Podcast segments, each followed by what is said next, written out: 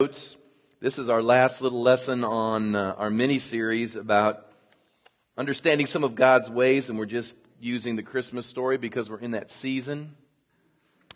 And uh, we're going to talk a little bit about angels tonight. It's been a long time since I've talked about angels. I have taught on angels before, but boy, it's been a long, long time. So I thought it'd be a good time just to. Uh, study up on it a little bit and to be reminded that they are a part of God's economy and how He interacts with us here on earth. Um, next week, as Trace mentioned, is our party, so we'll look forward to that. We will have a, a service. Um, we'll have some of the children participating and some special things, sing some Christmas carols. Have a have a really it will be a mini devotional, and uh, then we'll have a candlelight time together. And so next Wednesday night will be a great time to be here in the house of God. So we hope everybody comes out and participates in that. And then the next Wednesday we'll start our new series. And it's 10 tests you must pass to get to your destiny. And so uh, we've got some interesting topics here. So I think we're going to enter the new year really, really well. If you have your Bibles, Luke chapter 2, I'm going to begin reading with verse 8. It's just another familiar passage of the Christmas story it says, and is Tyler still back there on that, Laura? Because, well, it's, it's, it's real hot right now, so it needs to be brought down. Luke 2, verse 8 says, Now there were in the same country shepherds living out in the fields, keeping watch over their flock by night. And behold, an angel of the Lord stood before them, and the glory of the Lord shone around them, and they were greatly afraid. Then the angel said to them, Do not be afraid, for behold, I bring you good tidings of great joy, which will be to all people. For there is born to you this day in the city of David a Savior who is Christ the Lord. And this will be a sign to you. You'll find a babe wrapped in swaddling clothes lying in a manger. And suddenly there was with the angel a multitude of the heavenly host, praising God and saying, Glory to God in the highest and on earth, peace, goodwill toward men. So it was when the angels had gone away from them into heaven that the shepherds said to one another, let us now go to Bethlehem and see this thing that has come to pass, which the Lord has made known to us. And so we're going to talk a little bit about angels tonight. We find all through the Christmas accounts interaction with angels. I don't know if you've thought about it, but the Bible tells us that it was angels that visited Joseph in Matthew's gospel and um, spoke to him. And here in Luke's gospel, we find angels showing up as well. And I wrote on the notes whenever God is about to bring about change or great transitions, well, we'll always find uh, uh, increased spiritual activity, but you'll find in particular uh, certain things happening, and one of which would be the ministry of angels increasing. Unfortunately, like other spiritual realities, Hollywood and other media sources have twisted and fabricated the way that these spiritual beings work. And you know, that's part of the enemy's plan is that if he can't defeat you, he confuses you. And if he can keep you in confusion, then he can ostensibly shut you down. Uh, confusion will just grind everything to a halt. And so that's why oftentimes, you know, uh, we'll watch movies or we'll watch television shows and uh, we'll see something endearing or interesting or even supernatural and we'll think, well, that must be how it works when that may not be how it works at all. I always find it fascinating that whenever there's something supernatural that Hollywood wants to talk about, especially demonic or evil, that it's always technology that overcomes evil. Have you ever noticed that in Hollywood? Somehow man's technology figures out how to overcome the evil. Well, technology will not defeat evil. Um, only the power of God will do that. So, anyway, that's a little side note to angels. But just out of curiosity, and I ask this on occasion, uh, however you define it, and, and, and you may have to redefine it maybe after tonight, but just out of curiosity, uh, how many of you feel like you've interacted or, or had a, a, your path crossed by an angel? I mean, just curious, just how many would define that that way? I mean, if you haven't, that's all right, but, but I'm always amazed at how many people feel like somehow, some way, that they've had an interaction, and when they walked away, they felt like that that was an angel, or perhaps that was an angel. And so uh, they're very much a part of God's kingdom. They are very much a part of how God interacts with his people in the earth. And so we want to just help clarify and define some things tonight. We read here in Luke's Gospel, chapter 2, about the heavenly host. The angel shows up, and then all of a sudden, there in verse 13, that a multitude, the scripture says, of the heavenly host showed up as well, beginning to praise God. Well, what are the heavenly host? Well, the short and simple answer is that they are this vast array of spiritual beings that tend, that tend to the presence of God and implement the will of God. There are literally, the scripture tells us, millions of angels. Now, you probably have added this up. You've probably heard this already. But when Lucifer took a third of the angels with him, you understand that there were still two thirds of angels that were still loyal and participating in, in the kingdom of God. And so there are literally millions, maybe innumerable amounts of angels. And the Bible tells us and I'm not going to read to you all of these passages. I will take the time to read a few, though. That they are immortal beings and were created by God to represent and guard his interests. They were created to represent and guard his interests. Now, let's talk about some of the things that we can know about angels. The first thing I wrote down here is they were created sometime before the creation of human beings. I, I understand the book of Job to be to be dated um, sometime even perhaps uh, if, if we could put it chronologically he, he would probably show up maybe even sometime in the book of genesis he's not mentioned in genesis but i do believe that the book of job was written closer to creation than it was where it's placed in the bible and when it talks about uh, the sons of the morning or the morning stars singing together it's talking about angels at that particular time. And we know that they were created and that they existed because Satan's fall happened prior to the creation of mankind. So we know that angels existed sometimes prior uh, to the creation of mankind. We know that they're able to manifest themselves in human form. In fact, the Bible tells us that they will at times disguise themselves even as human beings. In the book of Hebrews, chapter 13, verse 2 is the most interesting one. It says, Do not forget to entertain strangers, for by doing so, some have unwittingly entertained angels. So I believe that there are moments you can interact with someone you would consider to be a human being, and they're really an angel. And so uh, in Genesis 19, we, we find another illustration with regards to this um, that angels will show up and the person that's interacting with them has no idea, at least at that moment, that they're interacting with an angel. There are moments that an angel is revealed in his full heavenly glory. Um, in Matthew 28, verse 3, it says, His countenance was like lightning, and his clothing as white as snow.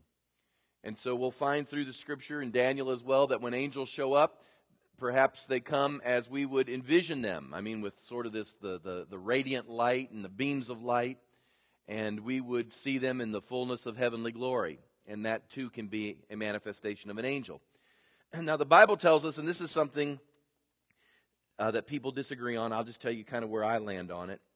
They are spoken of in the masculine gender, and the scripture says that they're forbidden to marry or to reproduce.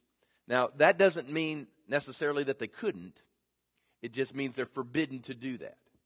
Um, in Matthew 22 and 30, uh, the Bible tells us here, For in the resurrection they neither marry nor are given in marriage, but are like the angels of God in heaven.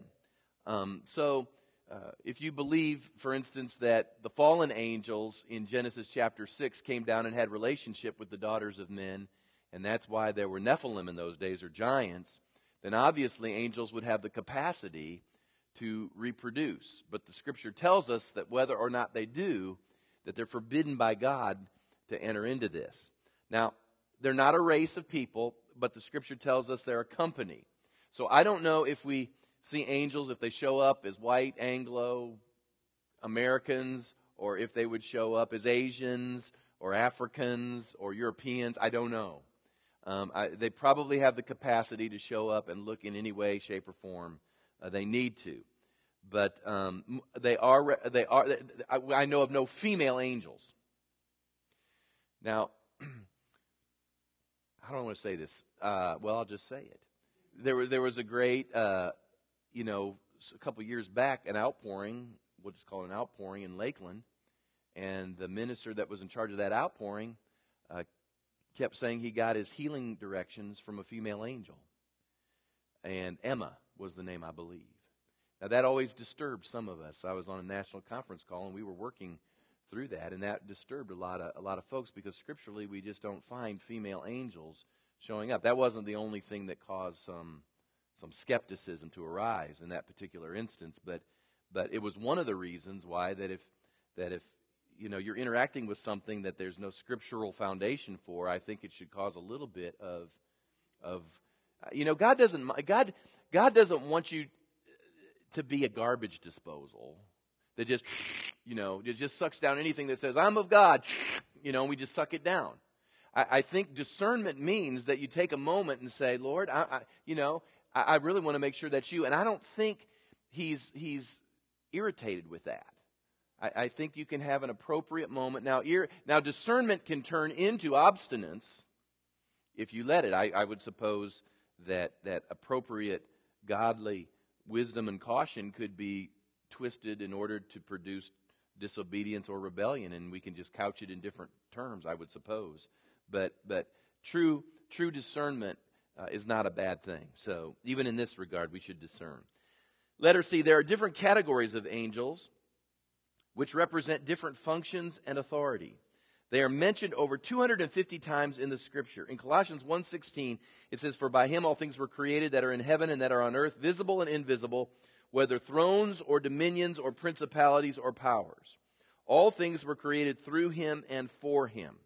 And so we know that just like um, the, the evil hierarchy in Ephesians 6 that Paul tells us about with regards to Satan and his setup, you know, Satan can't create anything, he counterfeits everything. And so Satan, I believe, just counterfeited how the angelic hierarchy exists before God. I believe that there are probably different levels of authority in angelic hierarchy. I believe that there are different responsibilities, different uh, realms and spheres of jurisdictions. And so I believe all of this is set up in rank. In fact, in fact, angels are oftentimes, it seems to me, as you look at them at times, set up in military fashion. So it would not surprise me if, if that were indeed the case. Let me go through a couple things that may be of interest to you. Let's talk about the different types of angels the Bible talks about. The first one that we at times hear of is the one called archangel. Now, archangel really is mentioned only once in the Bible, and it's in reference to Michael. Now, I'm going to tell you again what I believe, and, and others don't, but I guess you're listening to me tonight, so you'll get to hear my view. There, there is only one archangel and I'll tell you, I'll tell you how I came to this conclusion. Number one is it's only mentioned one time. I've heard bless Billy Graham's heart. Now, I love Billy Graham, and he's done more in his lifetime for the Lord and for the kingdom than probably I will ever get to do. So I esteem, esteem him and honor him. But in his book on angels, he said there were three archangels one being Michael, one being Gabriel, and at one time one being Lucifer. Well, I, I understand that's what he taught in, the, in his book, but Billy needed to go back and check that one out because I'm not sure that's quite accurate. Lucifer may indeed had been, uh, uh, uh, well, no, I'll take that back. I don't know that he was an archangel, as I'll mention in just a minute. In Ezekiel 28, when we're talking about the, uh, the analogy of Lucifer to the king of Tyre, it mentions that he was the anointed cherub that covers. So I don't believe even Lucifer was ever an archangel. But having said that, uh, archos, archos angelos, which is actually the, the Greek word archos, means first, the one who's first. And you can't have three firsts, right? I mean, you can't have three people saying, I'm first. Something's wrong. So, so the Bible only puts archangel with one name, and that's with Michael. Gabriel is never mentioned to be an archangel. And again, in Ezekiel 28, if you want to look, look it up, Lucifer uh, was the anointed cherub uh, that covered the presence of God. Now, we know there are seraphim. Seraphim according to the scripture, are six winged creatures who hover above the throne of God in perpetual worship. Those are the seraphim. The cherubim are those beings that cover the presence of God and are apparently nearest to Him. And so God has uh, these that cover His glory um, because if we were to experience the fullness of His glory, I, I don't know that anyone could, could survive that. Moses wanted to see the glory of God, and he had to be hid in the cleft of the rock. And even the little bit that he got changed his face. And he had to wear the veil, as you'll recall.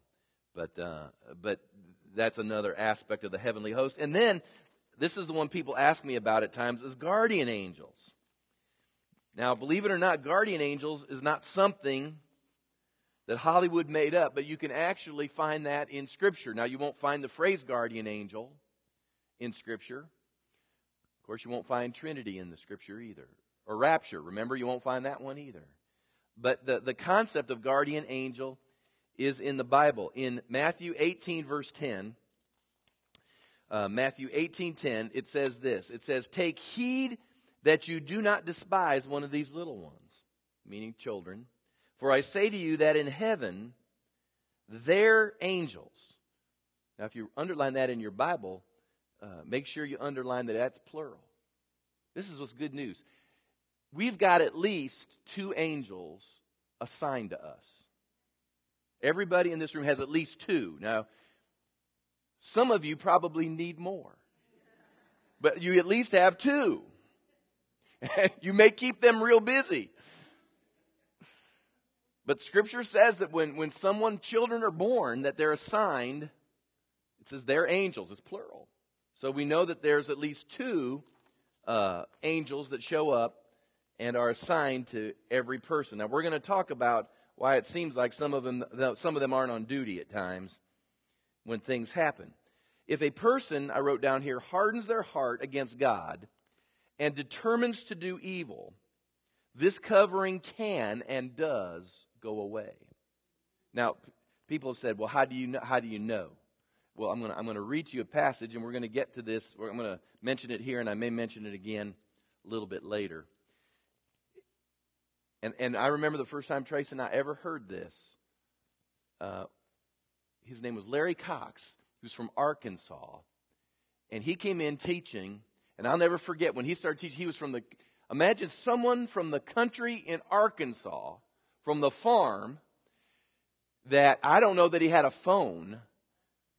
And imagine he'd never been to school, probably just barely got through high school if he got through high school.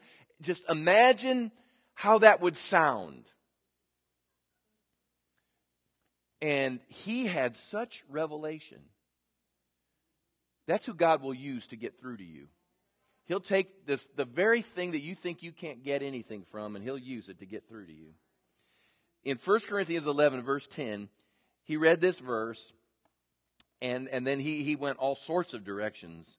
But 1 Corinthians 11, 10, it says, it says, for this reason, he, it was Paul was talking about authority even within the marriage relationship. He was saying, for this reason, the woman ought to have a symbol of authority on her head.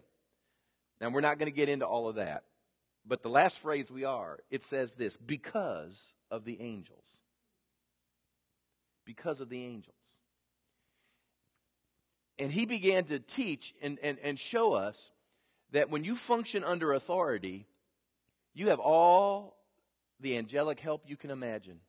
But the minute you get out from under authority, what happens is you can begin to bind your angels because you cannot draw an angel into rebellion with you.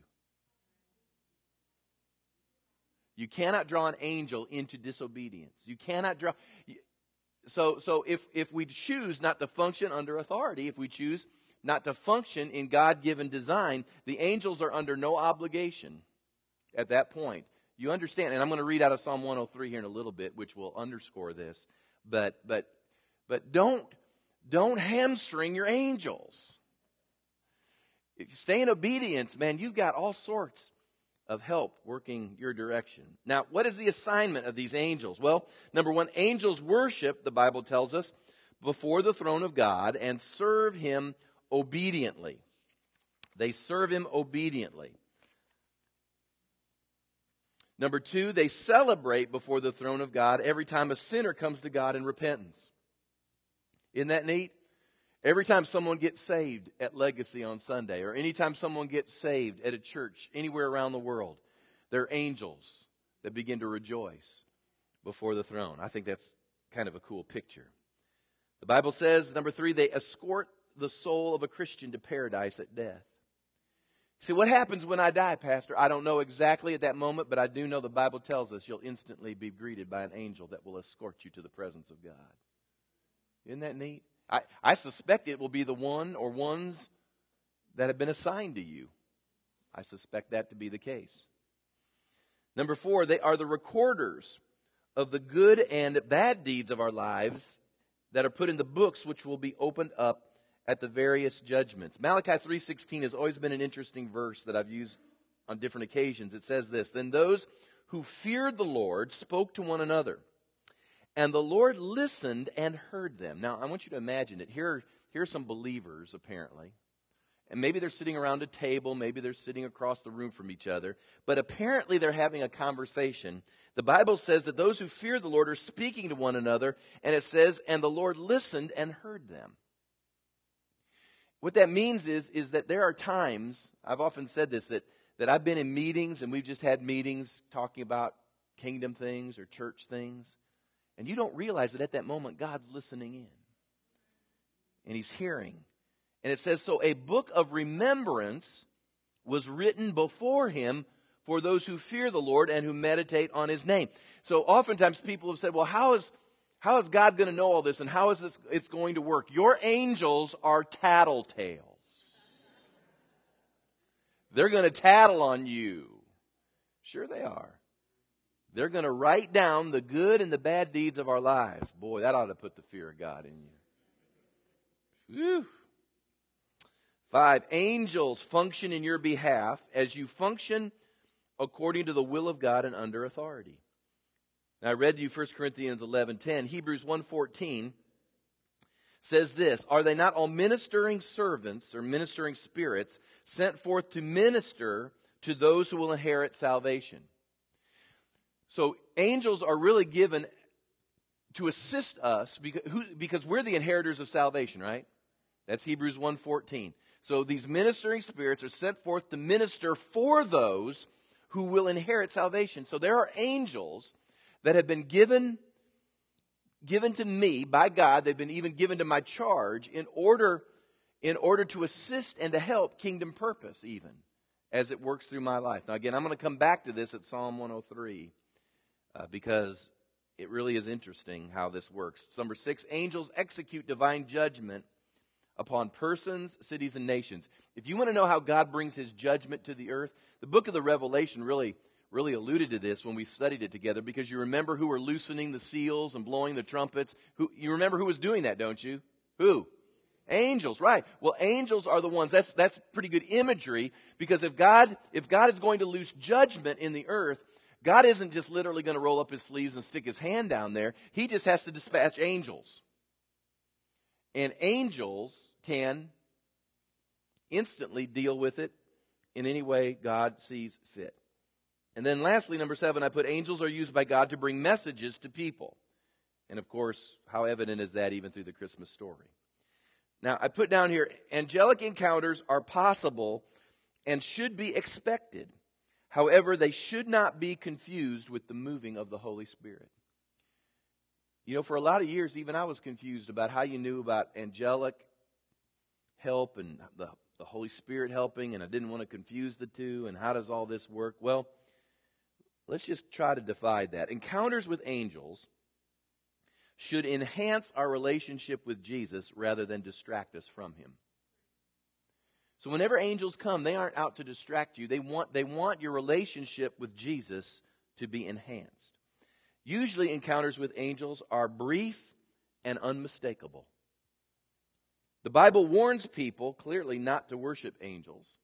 You can see the references that I put in this regard with that. Angels and Christians are allies in the conflict in which they are fighting to eject Satan from his position in the earth's atmosphere. intercessory prayer will solicit the help of angels in this battle. Now, keep this in mind. I'm going to come back to Daniel 10, and here we are at Psalm 103. I'm going to spend just a little bit of time here. And then, number five, you cannot pray to angels. However, there appears to be provision to dispatch them within the will of God for kingdom purposes. Now, Let's just read a couple passages here, real quick, and and I, I just want to dwell here for just a minute. Daniel chapter ten. As you'll recall, Daniel had prayed in chapter ten with regards to to God's help, and it had taken some time for that help to show up, and it came up in the form of an angel. And in Daniel ten, verse 12, it says this The angel shows up, and it says, Do not fear, Daniel, for from the first day that you set your heart to understand and to humble yourself before God, your words were heard, and I have come because of your words. Now, that's a really great verse that maybe you need to underline or remember because on the first, this is going to help you understand prayer and what goes on sometimes in prayer. God is not deaf. That's what the Bible says. His ears are not deaf, his arm is not short. The first moment you prayed, God heard. Now that's really good to know because sometimes you wonder, is God hearing me? I mean, maybe I'm the only one that wonders that. God, I want to remind you, my address is 1736 Weah. Phone number. Because it seems like he is not hearing what I'm saying. But it says here, it says, from the first day that you set your heart to understand and to humble yourself, your words were heard. But listen what happened in verse 13. But the prince of the kingdom of Persia withstood me 21 days. And behold, Michael, one of the chief princes, came to help me for I had been left alone there with the kings of Persia. Now, I tell you what Daniel's saying at this particular point. He's saying is, is that there was, there was a dispatching from the throne room an answer into Daniel's situation. There is a dispatching from the throne room an answer to your situation. And that's encouraging to know. But you've got to also know that, that answers and provision and help, even I think at times healing. I know these things are provided for in the atonement and God is God is all powerful and I get all of that, but but Satan is still the prince and the power of the air. He is still the God little g of this world. And there are things that are contended for that you have to fight for. That's why the scripture says that we have to press into the kingdom. That's why the Bible says that, that the weapons of our warfare are not carnal, but they're divinely powerful. So, so Daniel is praying about something and he doesn't understand why it's coming. And the scripture tells us here that there's this, this prince, this dark prince, this demon that is contending with this, this answer that was dispatched. And, and the angel tells us that Michael, one of the chief princes, came to help me. If I'd been left alone there with the kings of Persia. In fact, he actually says that there's a number of demonic forces that are contending with that answer. Now, I've got good news, and I've got, I guess, not, well, it's not bad news because it's addressable news. And that is, you've got answers that are coming your way, but they're being contended for. And you've got to determine whether or not you're going to get in the hunt and whether or not you're going to get in the fight and whether or not you're going to get in the battle.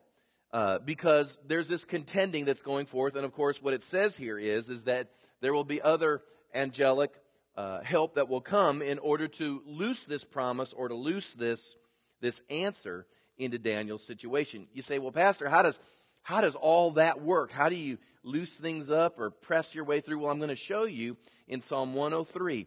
I ran across this passage, and I think it gives us some insight as to how that's supposed to work. Psalm 103, um, verse 19.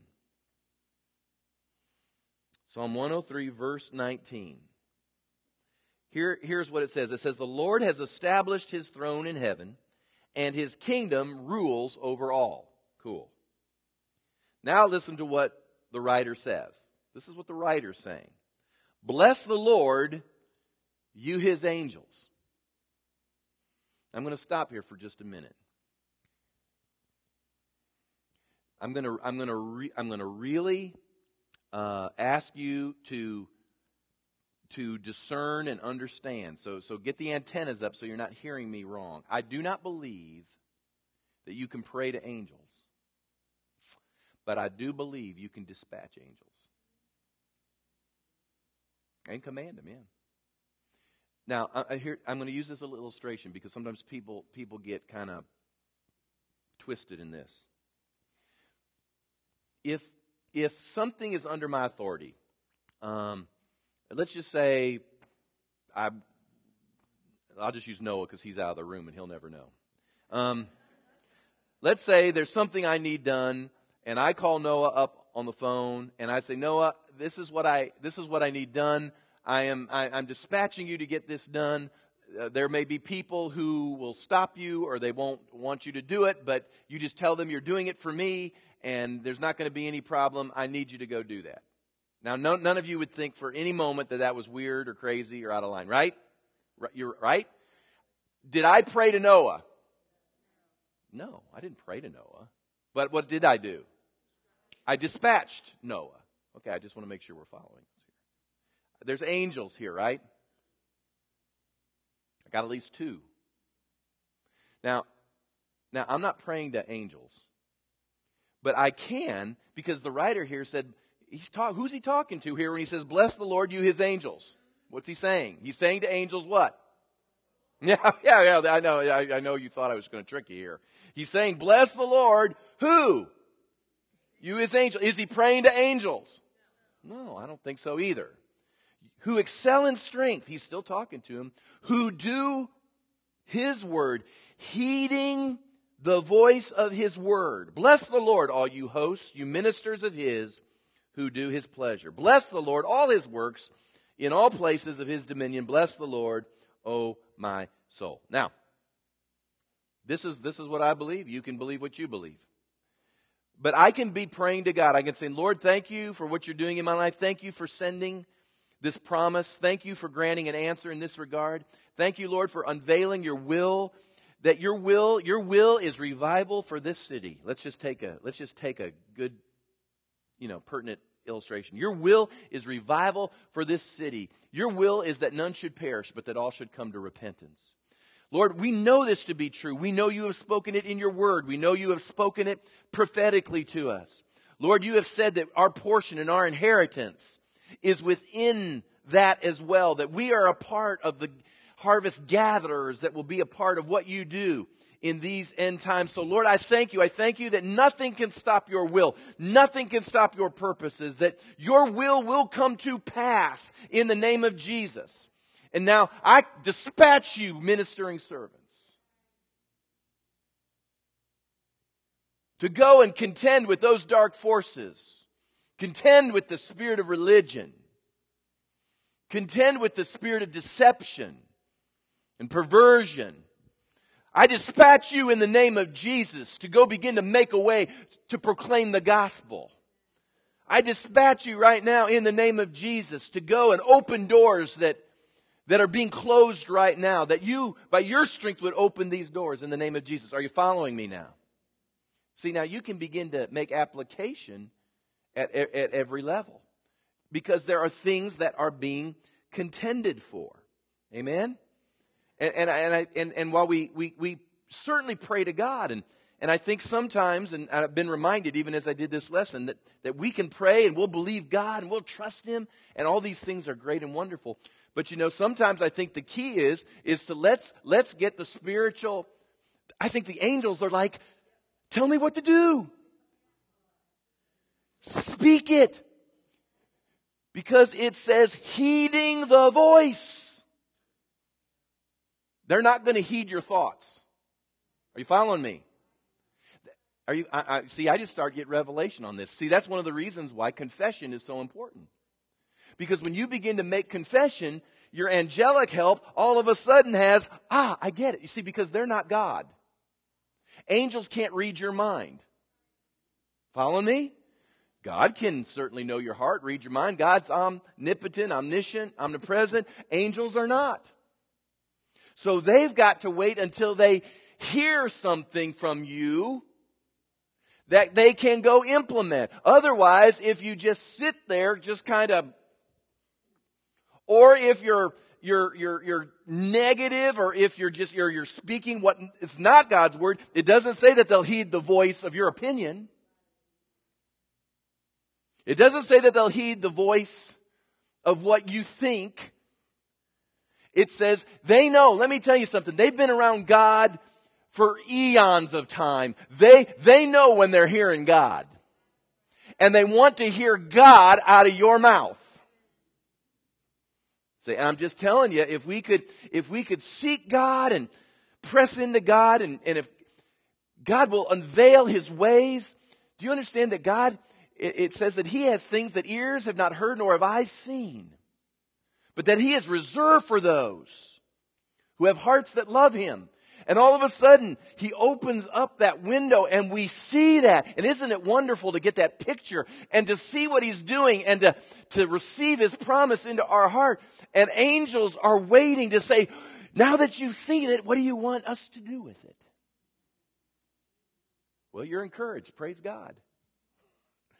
But, but we, need, we need to learn how to assign.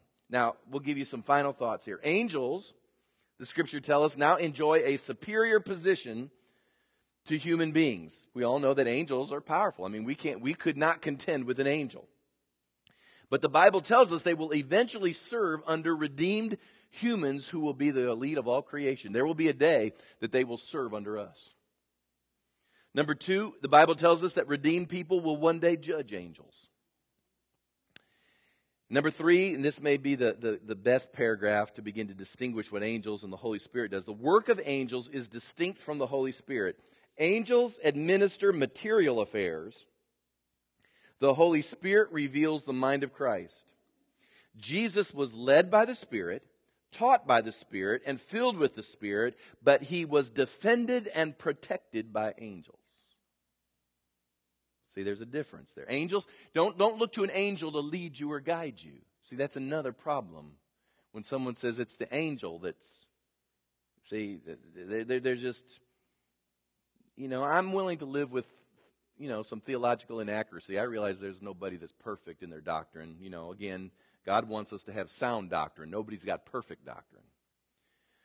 But, but if you're violating too much along the way, after a while, it's not ignorance it's willful avoidance. Okay? And then finally, number four, uh, angels also appear to have assignment over specific earthly territory. In other words, you know, angels aren't rushing here, there, and everywhere, apparently, in much the same way that demonic forces are given certain authority over territories and places. God sets angels in authority over cities uh, as well. In fact, Ezekiel 9 1, I'll just end with that. Uh, Ezekiel 9 1. Let me see if I can run it down here real fast on my sheet. It says, Then he called out in my hearing with a loud voice, saying, Let those who have charge over the city draw near, each with a deadly weapon in his hand. And, and Ezekiel's literally talking about angelic forces, that they have charge over cities. So just as there are demonic spirits that are uh, set by Satan over cities and territories, God has set angelic help and understand that there's not only angelic help that is set over cities that's waiting to be dispatched, but there's at least two for each one of us. So that's why there'd be more that's for you than against you. And so, angels, just an incredibly important blessing that God has provided for those who love Him. I'll try, if you got a question or two, I'll try to field it and see if I can answer it. And if so, we'll go for it. Yeah, Bobby.